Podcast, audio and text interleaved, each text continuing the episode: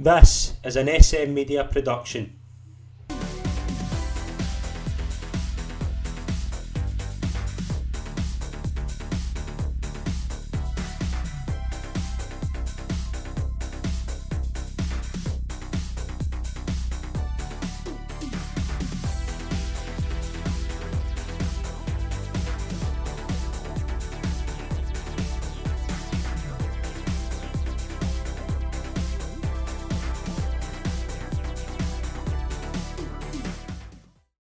Everyone, and welcome to the latest episode of Chronicle the Rangers Journey right here on SM Media. I'm Scott Pike. It's an absolute pleasure to be your host in this show as always.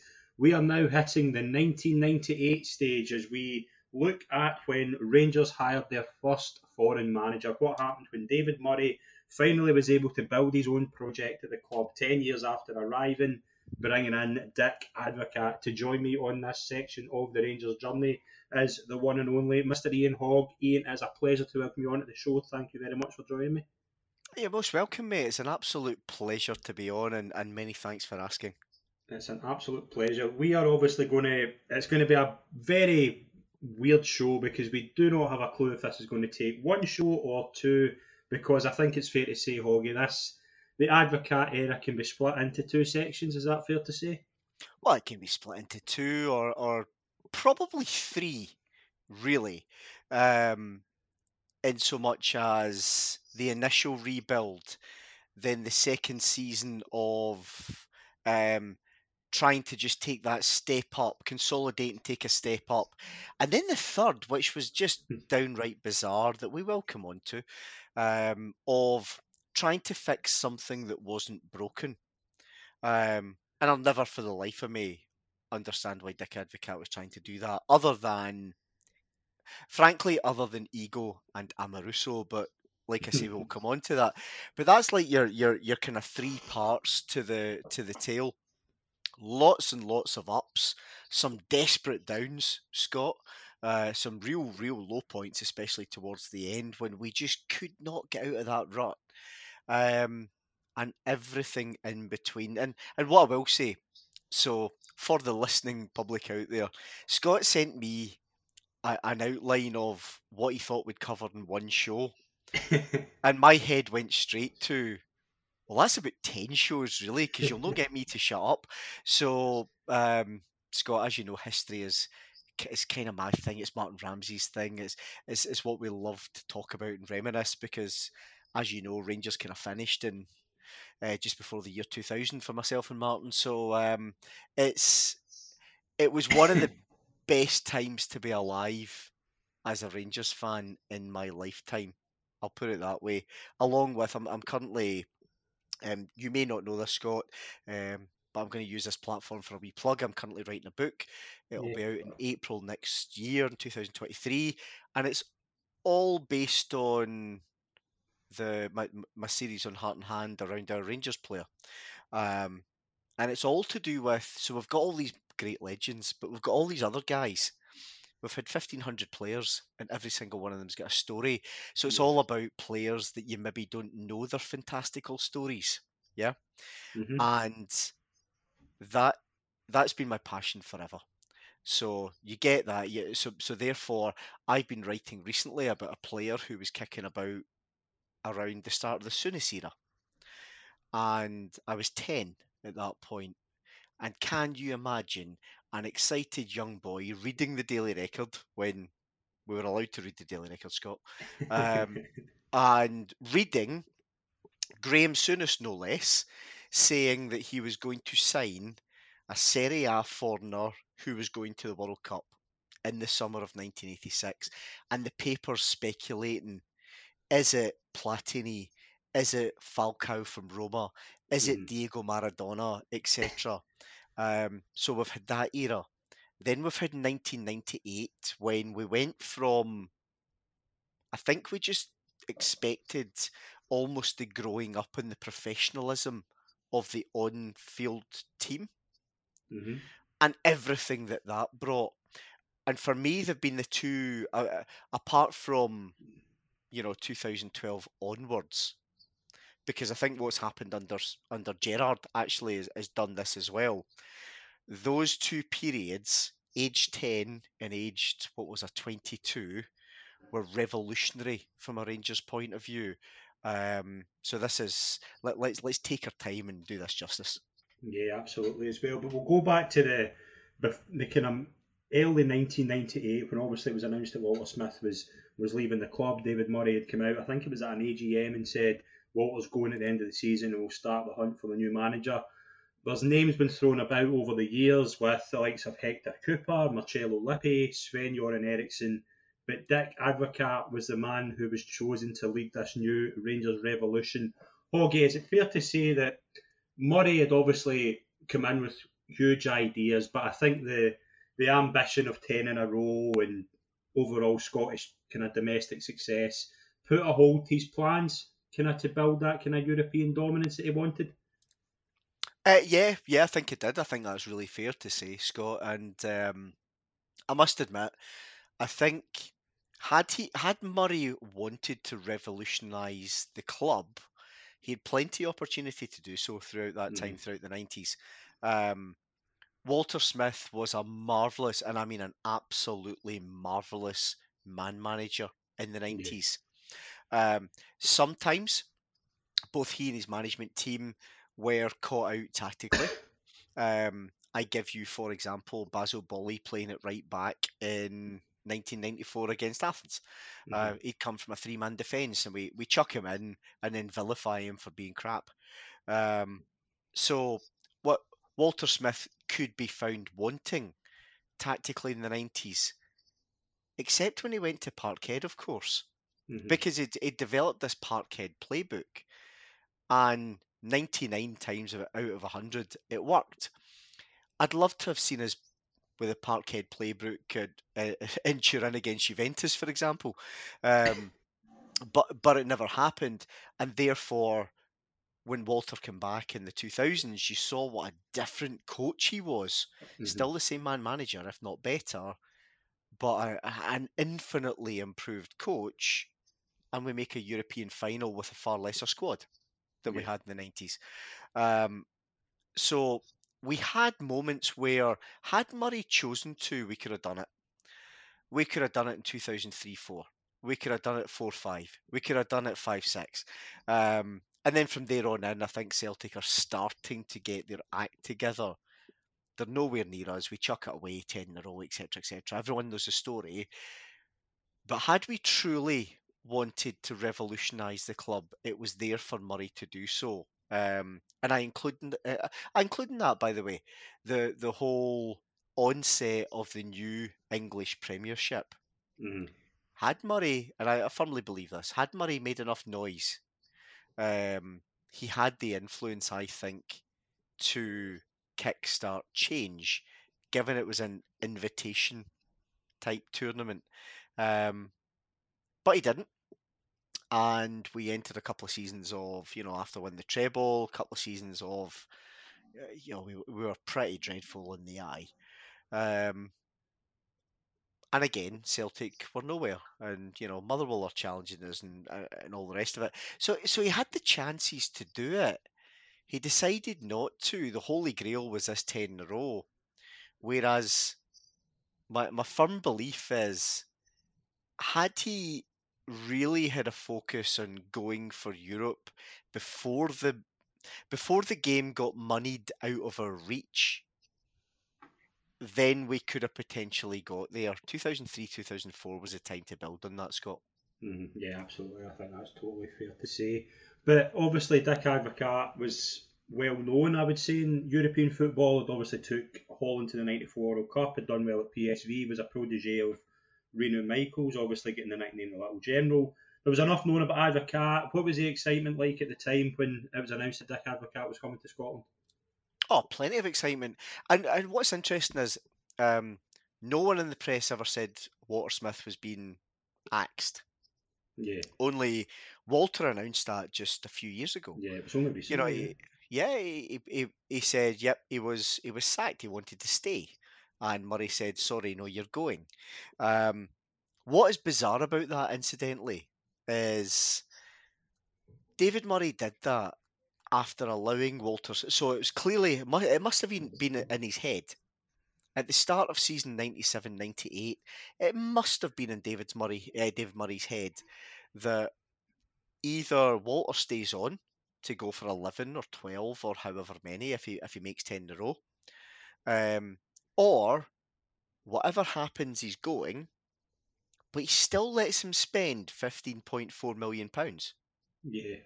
that that's that's actually nonsensical it Mhm. simply doesn't compute right um, however smith is going and I think I'm never a fan of that happening.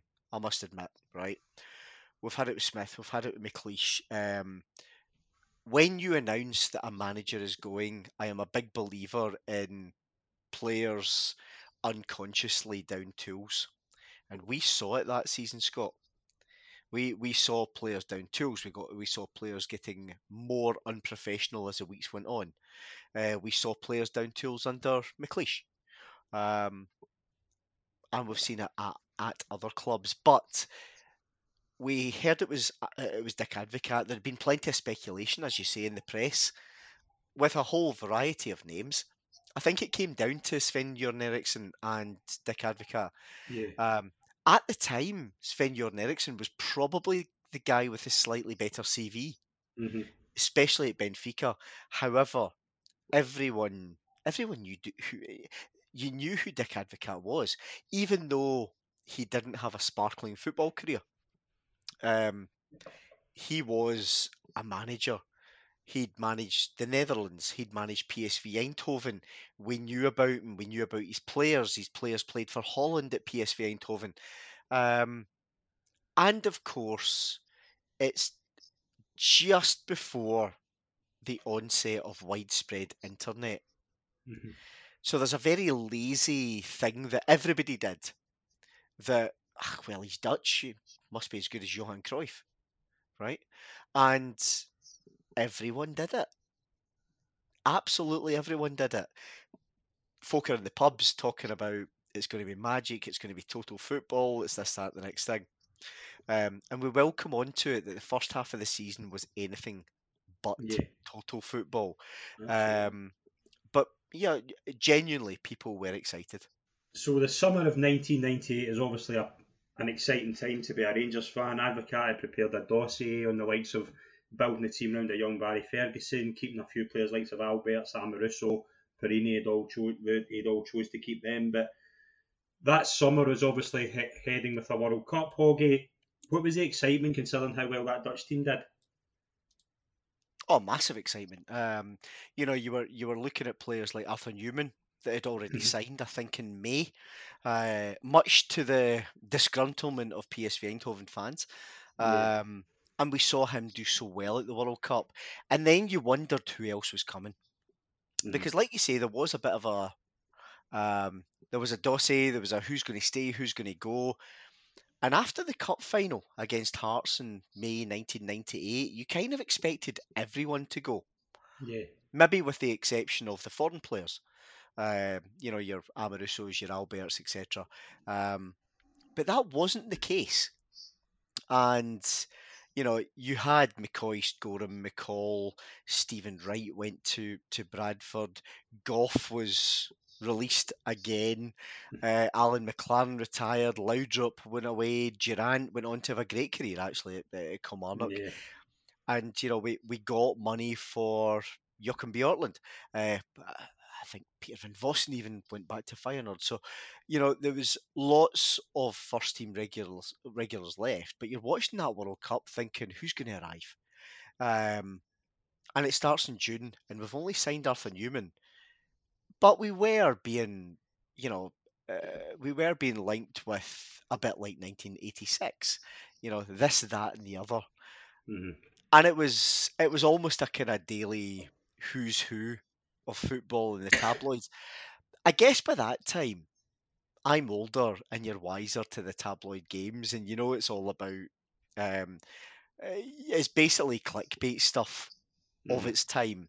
You know, we'll tell you the names if you buy our paper, um, and as the summer wears on, or as the World Cup wears on, a few deals start to bubble away that you know are coming to fruition. Um, Arthur Numan sorted, Gabriel Amato sorted, Giovanni van Bronckhorst from Feyenoord for five million quid is sorted. And then towards the end of the World Cup, you start hearing about right. We need a goalie. We've only got Antti Niemi, really, Mhm. um, and we sign Lionel Charbonnier, who wins the World Cup, albeit what was he third choice goalkeeper, but he's got one more World Cup medal than I have, right? Yeah. Um, we were in for Stefan Guivarc'h, who went to Newcastle. More on him later. Spoiler. Um, we ends up. I remember. I recall it was either the fifteenth or the sixteenth of July, and the papers were full of there will be an English striker signing for Rangers today, and all of us thought it was Robbie Fowler. yeah. Um, and how disappointed and what a spoiled brat I was when I found out it was Rod Wallace. Um, a quick story. I've told this before on on, on other pod, uh, podcasts, Scott, but I'll tell it here. Um, my mate at the time was a, a big Leeds United fan, Mhm. and I'm in a I'm a I'm genuinely in a big huff that it's not Robbie Fowler because he was touted for years to join Mhm. Rangers, um, and he said, "Look, Wallace will score goals for you guys. He really will." And I said, "He won't score ten goals all season." And he said, I bet he does. And see if he does, you need to get a Rangers jersey with Wallace 16 on the back, as was his number for that season. Mhm. I think I had to buy that round about early September. Um, so yes, egg on my face. And, and then of course the, the other two summer signings, there were another six throughout the season that we'll come on to. But the other two summer signings were right at the end of July. Daniel Prodan from Romania, eh, from Atletico Madrid, sorry, the Romanian, and Colin Hendry from Blackburn Rovers, despite him being about 146 years old at the time. Yes. Let's touch on those two signings because obviously you mentioned there about the the massive spending. Numan, Van Bronckhorst, I mean, they're young talents. Charbonnier, as you say, French international goalkeeper. These two signings, the, the Prodan and Hendry signings, let's start with Daniel Prodan. On paper, Daniel Prodan scored against Rangers for Steaua Bucharest. Really good at the 94 World Cup for Romania. On paper, very good signing, Hoggy. Dig a little deeper, Daniel Prodan is done physically. Yeah, the, the, there's a reason, again, 2020 hindsight. There's a reason that Daniel Prodan was only being sold for 2.2 million pounds, Mm-hmm. and it's because he couldn't run. Um, he was done, right? He, he, he's, he had a pretty serious injury, and we wanted to rush it through, and we didn't do a medical, or we didn't do a thorough medical anyway. Um, and we signed him, and it was a risk. Of course it was, and it turned out the risk backfired.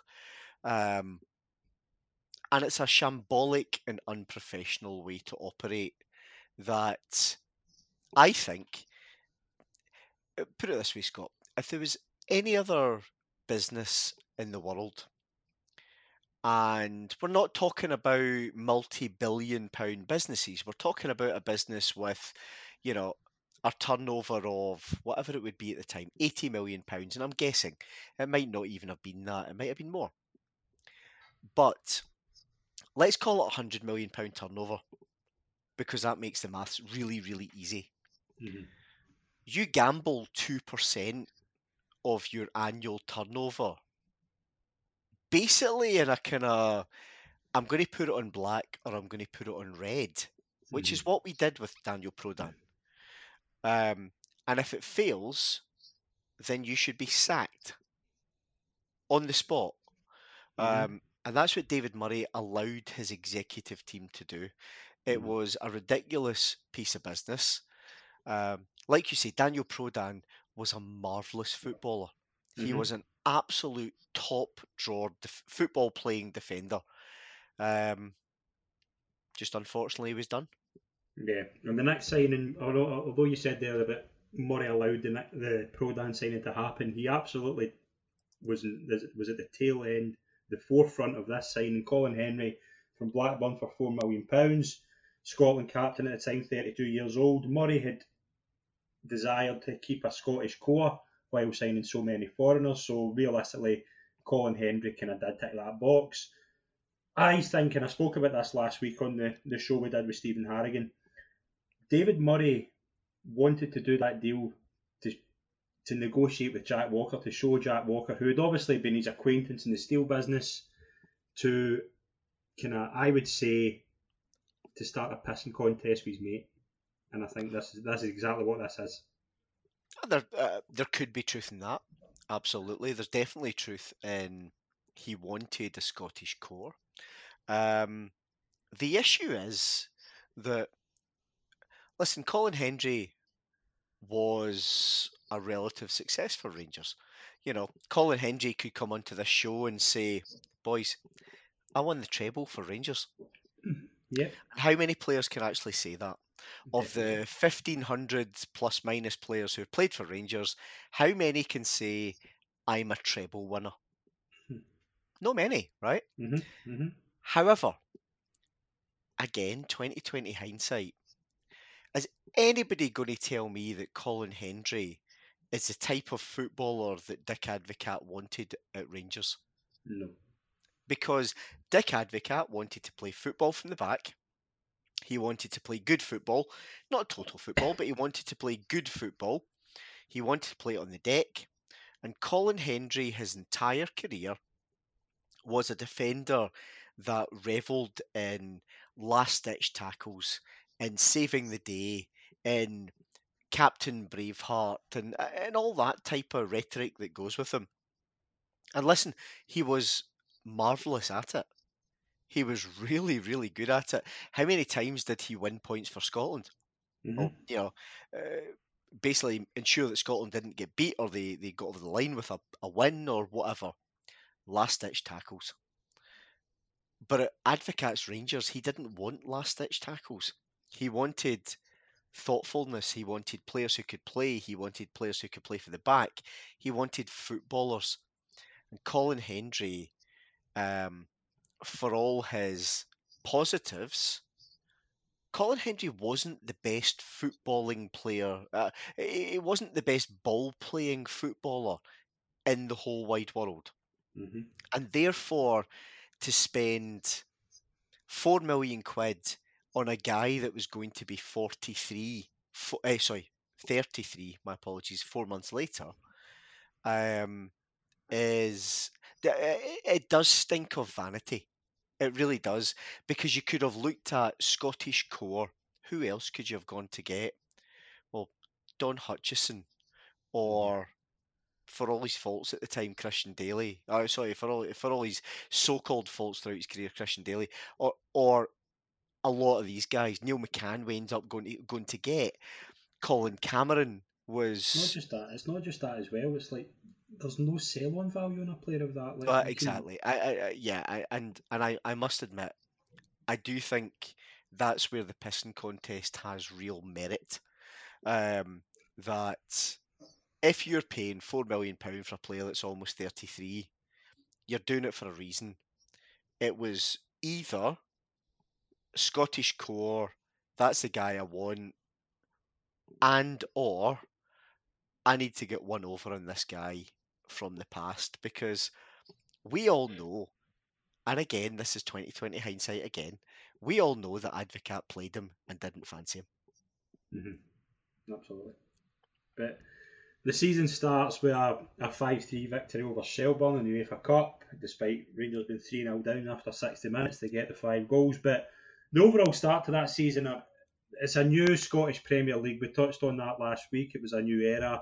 We'll touch on the kick-off time later on in a certain game, but it's a new kind of era of Scottish football, and Rangers started pretty well. I mean, they only lose one of their, their next 13 games after that Hearts Hearts defeat, but November they go to Celtic Park and get absolutely trounced. And I would say this is a massive wake up call for Advocaat. I think it is, um, you know, and, and before we get onto this, I think we should acknowledge we've talked about the players that he signed, we've talked about the players that he let go. I do think we should acknowledge the players that he kept Yeah. uh, from that from that whole you know dossier that we that we talked about So he kept Jörg Albertz. Um, he would clearly fall out of love with him. Mhm. Marco Negri stayed. I think that was more out of injury and necessity. He wanted Gordon Durie to stay. Um, we kept Gattuso, Porrini, we kept uh, uh, Amoruso. Craig Moore to begin with, Yeah. Tony Vidmar, um, we, kept, we kept Amoruso, and we kept Ian Ferguson. Yeah. And I think there's a big thing, you know, Scott, for my love of Ian Ferguson. Yep. Mhm, mhm. Um, a player who I firmly believe sacrificed himself for Rangers for Walter Smith because he was a box to box midfielder and he turned into defensive midfielder. Mhm. And I almost think, and I've long held this thought, that Advocaat took one look at Ian Ferguson and went, that's the father figure I need in the dressing room. Mhm. Um, and we will come on to that 5 1 game clearly, but you know, we, we, we, we start that season and it's 5 3 against Shelbourne. The nuttiest of nutty games. They're 3 0 up. Um, there's horses and pubs in Tranmere for Christ's sake, and you know we, we, we make some subs, and all of a sudden we run out five three winners. The, the the returns are nothing game, and you know we're we're through. We lose the first game against Hearts, and I recall this pretty vividly. I was right up at the back of the stand. Um, they race into a two goal lead. And bear in mind, we've seen Shelbourne race into a three goal lead, and you're thinking, what exactly is the defence doing here, right? Because against Hearts, I'm pretty sure we had like I can't remember who the defence was, but Amoruso wasn't playing. I think it was Scott Um, Wilson and uh, Scott Wilson definitely played. I think. I, I I forget who who it both was, but I, I, I'm I'm fairly Amoruso was, um, I think he'd been suspended and therefore wasn't playing. So, um, after 20 minutes we're a shambles, and then we start playing. Then Wallace scores, and the entire Rangers end after that Hearts game waits to the end and applauds the team off the park Mhm. because we could all see what they were trying to do. Mhm. And the first half of the season is a lot of that. We can see what they're trying to do, but they just go over the line. Yeah. So Yeah. the next game, um, and we'll, we'll we'll deal with the UEFA Cup run separately. The Mhm. next game, we win two one against Motherwell. Albert scores a last minute penalty. Yeah. He doesn't Mhm. score that. We've got one point out of six from the opening two games. Mhm. We beat Motherwell 3 1 at Rugby Park, St Johnstone 4 0. We draw with Dundee United. We draw with Celtic in September, nil nil. Yeah. A game into- boring firm game. Yeah, uh, yeah, a game incidentally. I drove 23 hours solid back from the south of France for. Um, I got home, had a four hour kip, went to Ibrox, and then wondered why the hell I'd bothered. Um, But then we draw with Aberdeen. We get past, you know, Dunfermline, 1 0 against Dundee, etc. etc. My, my point is that the whole four nils were, were few and far between. There was some that ended up a 7 0 at McDiarmid Mhm. Park against St Johnstone just after we'd signed Stefan Guivarc'h. yeah. But like I say, they were few and far between. More often, what you were finding was the likes of um, oh Halloween, thirty first of October. Dundee United take the lead. Billy Dodds at Ibrox, um, and it takes until the sixty third and the eighty fourth minute for us to score, and we scrape by another three points. And I think there's a lot of romanticism about Advocaat's first year or two. Versus, incidentally, there's no romanticism whatsoever with 2020 hindsight about Alex McLeish. Mhm. But McLeish took a, a failing and ailing side, whipped them into shape, and made them winners. Five trophies in a row. Then bombed. Then got it back. And then bombed again. Yeah. Yeah. So Mhm. he, he doesn't get the same love as Advocaat gets. But the first half of that season, UEFA Cup aside, was a lot of toil and a lot about a team trying to gel itself and knit itself together. And I think we just, I think we went for it at Parkhead. Um, I had had, incidentally, a pretty major ankle operation on the Tuesday or the Wednesday before the game. I think Mhm. it was a Tuesday. Um, I, I had my ankle reconstructed. Um, so we're talking like a kind of seven-hour operation, Yeah. and the you can imagine the scar to this day, Scott. Right? hmm Yeah. Um, it's, it's not exactly pretty. I had to cut through nerve and all the rest of it. Um, I went through a wee period in my twenties where I could stuff fags out in my foot. Um, I don't. I wouldn't. I wouldn't encourage that, kids. No. Um, but the morning of the game, much to the nurses and doctors' horror, I, I checked out. Um, I got myself to Shawlands with my crutches. I got in the Brothers in Blue bus and I went to the game. My ticket was literally the back row of the rear of the stand. Um, and there's one point I'm doing the bouncy on one foot with the crutches in there. I was that guy. Uh, I then, of course, spent two weeks in bed because I couldn't move. But that that game was ridiculous. Advocaat set Rangers up so open, yeah. and Celtic Celtic exploited uh, exploited it. Scott Wilson gets sent off, and we still didn't shut up shop. He gets sent off at one 0 hmm and in the second half, Celtic just picked Rangers off at will. Um, there was a beam back to Ibrox. Thirty thousand people turned up at Ibrox, and as the story goes, remember how I said that he wanted Ian Ferguson as Yeah. his father figure for the Yeah. dressing room? Ian Ferguson goes into the, his manager's office on the Monday, and his words, not mine, all he said, and I will bleep out the swear word, is never, ever, effing do that again. And he walked out, slammed the door. Now, any other player, Advocaat's not taking that from, I totally agree. but he never, certainly not in the next two seasons, he, he, he didn't go and do it again. He learned from that mistake, and he learned from the guy that he wanted as that father figure.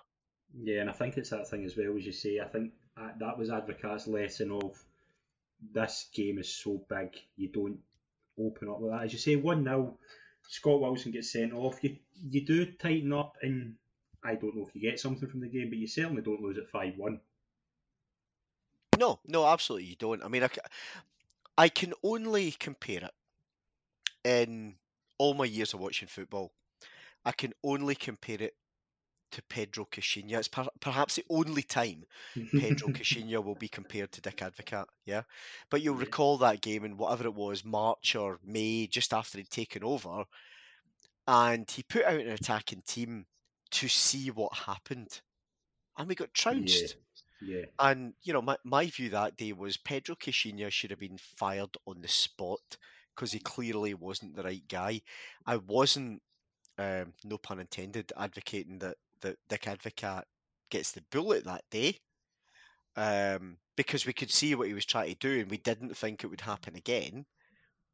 But it bloody better not happen again. I think that was the that was the view. yeah. The UEFA Cup, the the European run that season is quite a good one. Obviously, the the one over Shelbourne, the Bayer Leverkusen game. We'll touch on that before we touch on Parma. That is some result to beat a, a German team like that, and specifically the standout of a young Barry Ferguson, who is an unbelievable assist for a goal. Well, it was, and uh, I'll I'll I'll make a confession, right? I expected us to go out against PAOK Salonika, um, because that's what we did. Mm-hmm. So I did. I, I expected us to, to beat. I expected us to beat Shelbourne, and actually, like I say, that first leg was wild.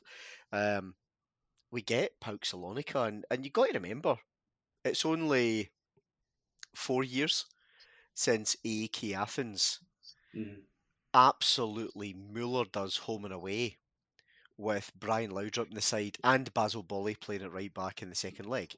Um, and Mark Hateley and you know all the rest of it. So PAOK Salonika, you're thinking, yeah, that, that there- there's a banana skin. and we win 2 0 at Ibrox, and we draw nil nil over there, even though it's the usual boisterous, you know, searing heat. Um, and all of a sudden, I'm thinking, wait a minute, this is this is a bit different. That was just professional and professionally managed. Mhm. And up to that point, I had only really seen Rangers progress in Europe in um, 86 87 in the UEFA Cup.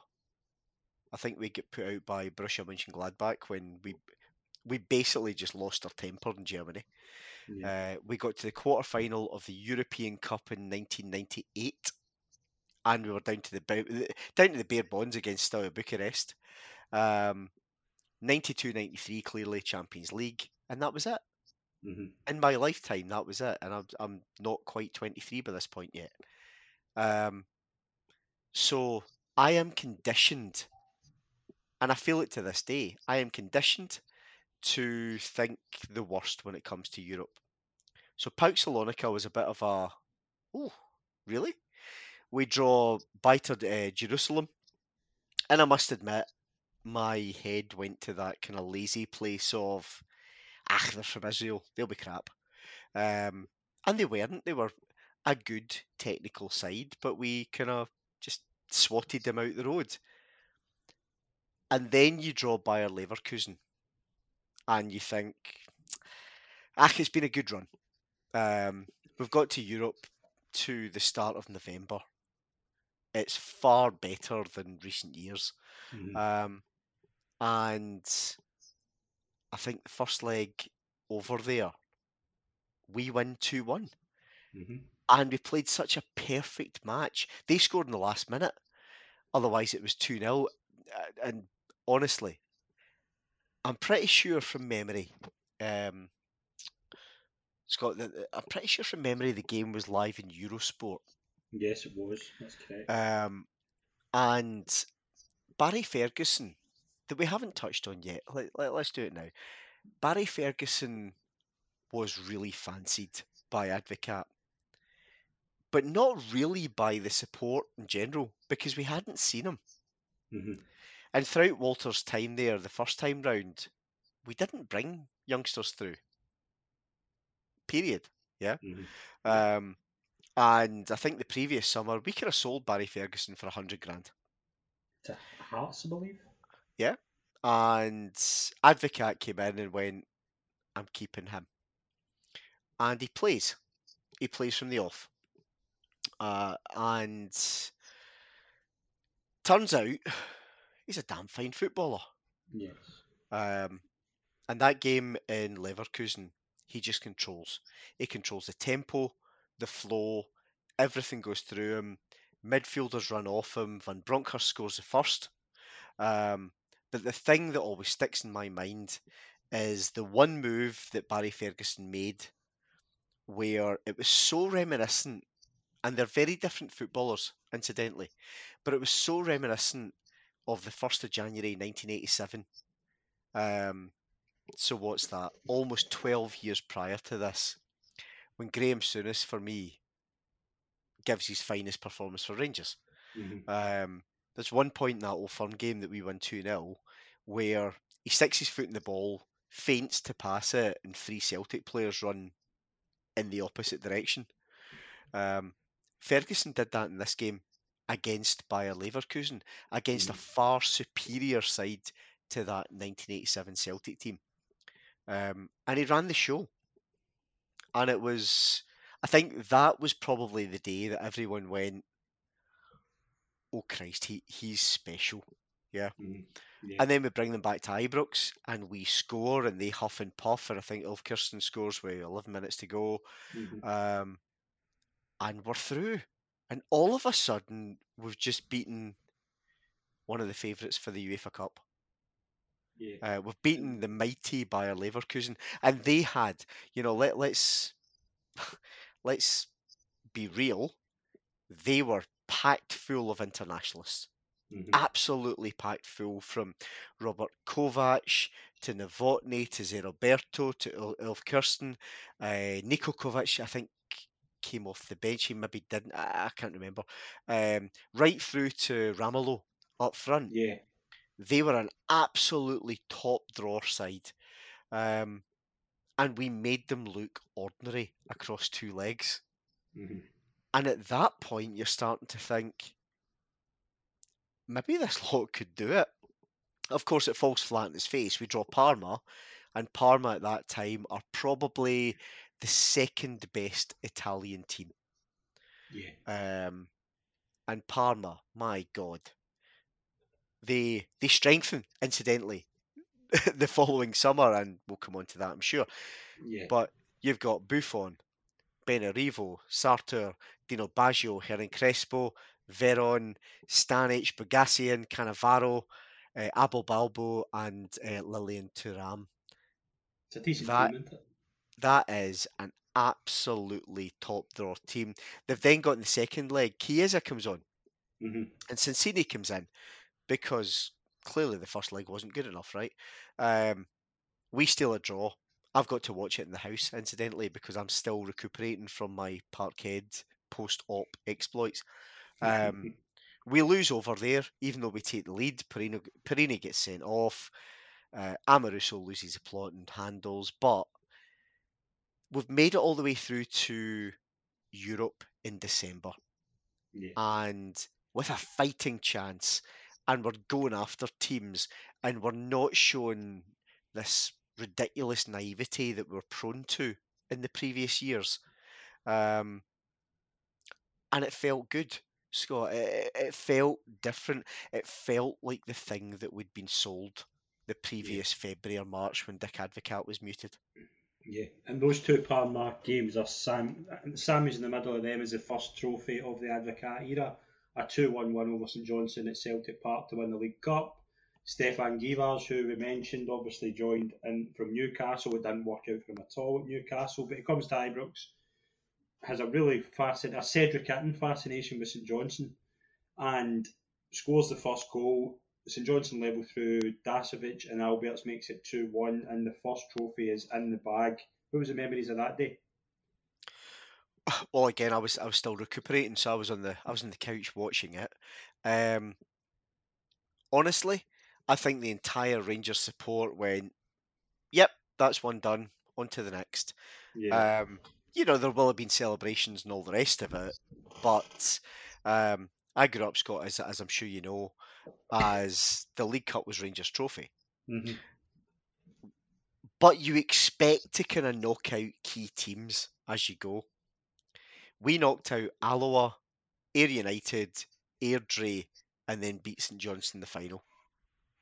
Um, it's a trophy, and if the last 10 and a half years have taught me anything is eh, you you don't knock trophies, right? No. But back then, that League Cup felt right. That's that done. Let's get ourselves ready for the following week. hmm Yeah. The first trophy's in the bag. Rangers pick up in the league. They win 10 out of the next 12 games. They've got a six point lead, and it's all looking like the the league's heading back to Ibrox after Celtic had obviously won it the season before. It felt, I just felt that Advocaat had obviously just, I think, a, a boot up the backside at Parkhead had kind of meant kick on and win. There's there's three nils, there's six ones, there's five nils. There's just an improvement in results. There is, there's a big improvement, but fr- from that League Cup final, we actually went on the following week and drew 1 1 with Dunfermline. Um, they they scored late on to to grab the point. We lose in Parma, and I think after that we go one 0 against Kilmarnock, three two against Hearts, one 0 St Johnstone, two one against Dundee United, and then the New Year game we draw Yeah. two two with Celtic. Um, Stubb scores early on. Amato scores his brilliant goal where he's kind of you know uh, doing his uh, Cupid routine. Rod Wallace scores, and uh, in fact, no, that's wrong. That wasn't the Cupid one. That was Amato's that was a season header, I think. Yeah, uh, Rod Wallace scores second half. Larsson scores the second half, Mhm. um, and a pretty even match, I have to say. And I think it's following that run they were back to what I said about that first half of the season. Mhm. Lots of one goal wins or draws. And after the cup final, we draw. In, in the league, we draw. Then we have one, two, three, four one goal wins. We draw with Celtic. And then something just clicks. Mhm. And of course, I think at that point, we have signed um, Neil McCann. McCann. Yep. So in the December, uh, we sign Neil McCann. We sign uh, oh Stefan Klos, of course. Um, injured. Yes, and we sign eh, and we've talked about signing Stefan Guiva, uh, Guivarc'h, but McCann for me was actually the missing link.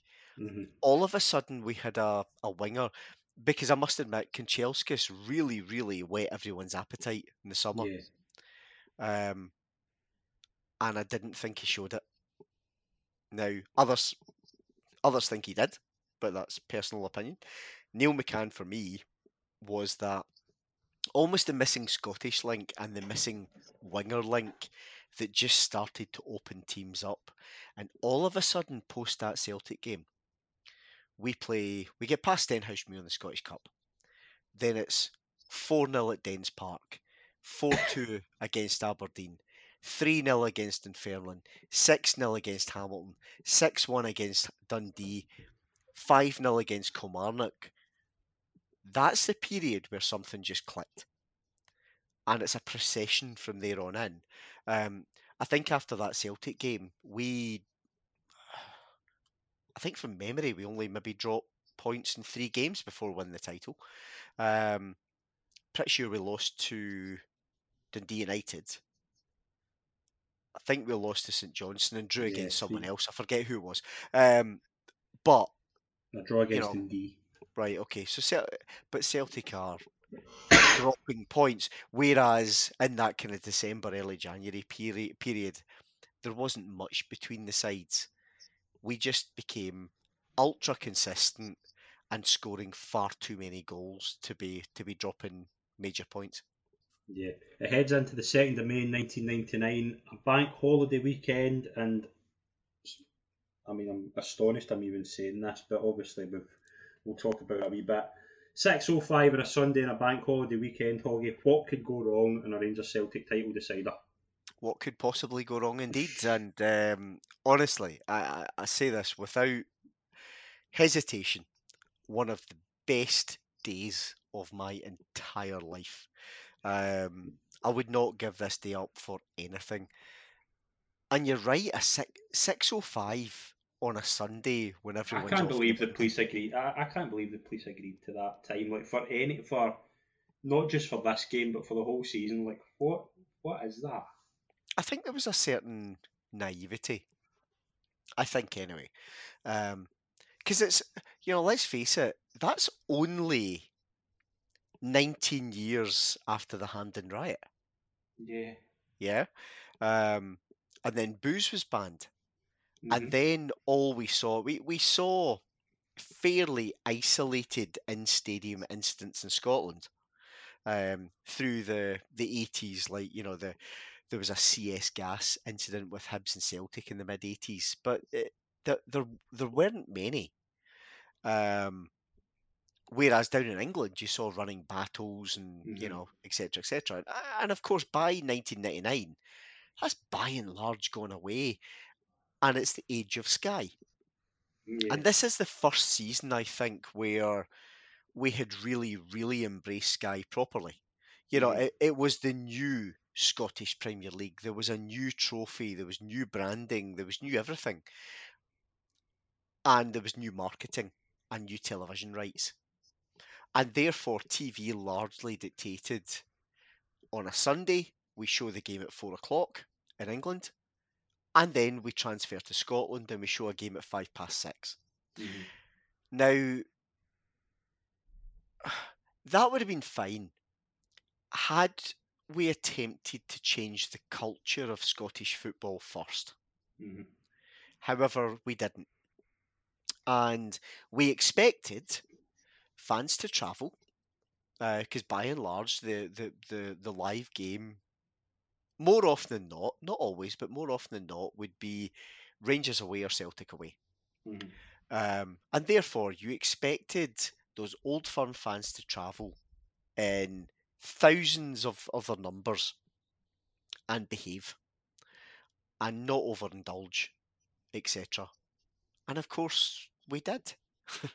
because that was the culture. You know, the Scottish culture of following football is go for a few pints, etc. If you extend the time, you're still going to arrive in the pub at the same time. You're just going to have a few more.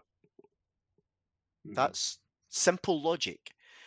No one seemed to grasp that logic before the season 98 99. And therefore, if you add that to a heady mix of, um, and I'm going to choose my words really carefully, Scott, add that to heady mix of paranoid nut job array, if that's a word, then what you got was the 2nd of May, um, 1999. We had people with far too much to drink on both sides, of course. Mhm. We had the press. The press in Scotland is a weird thing, the tabloid football press, because they will tell you, quite rightly, incidentally, what a ridiculously bad thing sectarianism is, and down with sectarianism, and so on and so forth. Um, especially when it happens, and then it's never out the papers for weeks. But then, of course, in a build up to a game, especially this game, the chat was about sectarianism and it was about crowd trouble and it was about more sectarianism and so on, so on, so on. And it was about can the referee do his job? It wasn't about Rangers full strength and Celtic are nowhere. Celtic are having to bring in Scott Marshall from Southampton on loan Yeah. because they, you know, otherwise they're playing a 16 year old kid. Um, and therefore, then they would stand back and, you know, tut tut and tell everyone it was dreadful. After they've whipped the crowd up, after it goes wrong, they get to sell more papers off the back of it. Now, Mhm. that's what happened on May the 2nd, 1999. Um, if I'm being blunt, the Rangers fans were well behaved. The minority of Celtic fans did not behave. You know, there was. I, I can't remember how much it was, but there was like 50 odd quid taken off the field in loose change. Yeah. Um, they scalped Hugh Dallas with a coin, drawing blood. Um, a lot of the Celtic support tried to rationalise it by, aye, but he's pure cheating, by the way. Uh, Still baffles no. yeah. um, he gave a penalty that was a penalty, and he allowed goals that were goals. He Mhm. sent off Stéphane Mahé for absolutely losing the plot.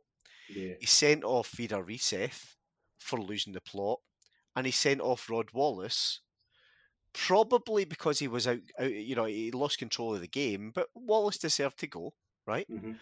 Um, and over and above that, Celtic fans continually tried to invade the pitch to attack the referee.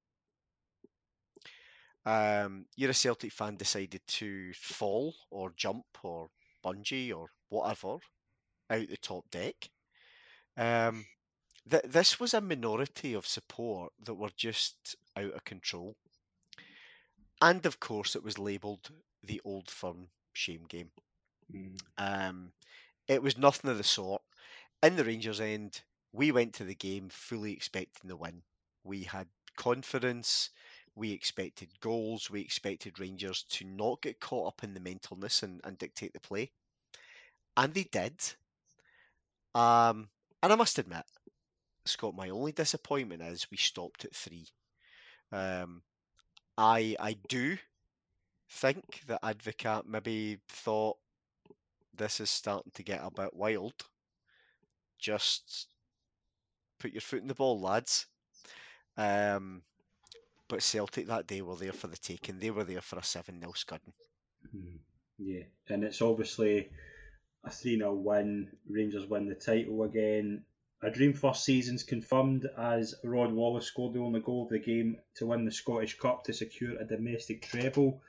And as good a start for a new Rangers manager as you could have hoped for. Is that fair to say? Oh, absolutely, that's fair to say. I mean, that Scottish Cup final again. That there's another game that was whipped up beyond belief by the press. Dallas got it again. That's right. Yeah, yeah, yeah. Uh, Hugh Dallas was the Scottish Cup final referee, and the press went into overdrive around uh, what had gone on in the second of May. You watch that game back. He refs it well. Yeah. Um, you know, look at the pressure that he's under after he gets hit by the coin. Morten Wieghorst puts two hands around Tony Vidmar, uh, Vidmar and pulls him to the ground. He gives a penalty. The Celtic players are trying to pressure him. Celtic fans are trying to attack him. And still he referees that game well. So he's Mhm. given the final and the entire week it's the build up. Can Celtic stop the treble? Are Rangers going to get the treble? Can Hugh Dallas really operate under this level of pressure and scrutiny as we crank up the pressure and scrutiny? Um, and it again, there was just, this self-perpetuating click, clickbait, I think you would call it in modern day. Um, and it worked because it whipped a certain support up into a frenzy to the point that there's a shot from Paul Lambert. Rangers are winning 1 0. Uh, Rod Wallace scores. Great goal. Really, really fine Yeah. goal. Great finish. Celtic claim for offside. It's only about the three yards on. Um, last minute, Paul Lambert, snapshot at, at, at goal. Amoruso puts both arms behind his back and chests the ball away. Six Celtic players surround the referee, pointing and pushing and shoving. Um, and 25,000 uh, in, in, in Hampden are basically chanting, Who's the orange bee in the black type stuff. Um, it's it was a measure of the time. I don't think it's really changed, if I'm being honest, Scott. No, it Uh, hasn't. But Absolutely hasn't. but we'd won the treble that day. Dick Advocaat had won the treble. He'd taken a team who the previous summer were a shambles. Mhm. And a shambles simply because of the amount of players we were releasing and all the rest of it. There was a, a major rebuild required. Unlike when Souness arrived, because I made that comparison earlier. Souness only brought in something like five players, and four of them played. To Mm. begin with, then he brought in Graham Roberts. Um, there was a bigger rebuild for Dick Advocaat to do, Mhm. and he did it. He got over the initial humps. He made us credible in Europe, which was important. Important Mhm. for him, but important for us as well, because that was almost a kind of barometer of how we were growing up in a kind of professional era. Um, and he'd won the treble. The first trophy was almost a tick box exercise. Um, but those first six months were a bit of a toil. Then we turned the corner, and then there was no stopping us. Um, we had the second of May. It was magnificent winning the trophy there. Um, and then we had the Scottish Cup final against them again, and we beat them. Perhaps not as- convincingly as the second of May, but but we beat them with a little bit to spare, whilst all around us, apart from us, but all around us, were absolutely losing their heads. We will touch on the next part of the Advocaat era in our next episode as we take a look at the 99 2000 season. What happens at when the dominant era comes to an end in the Advocaat regime? Thank you very much to Hoggy for joining me in this part of the show. We're going to pick this up in the next part. Thanks, Hoggy. It's been a pleasure. It's not uh, the pleasure has been all mine. You can probably tell, Scott. I love this stuff. Brilliant. We will join you on the next part of the Rangers journey. Thank you very much.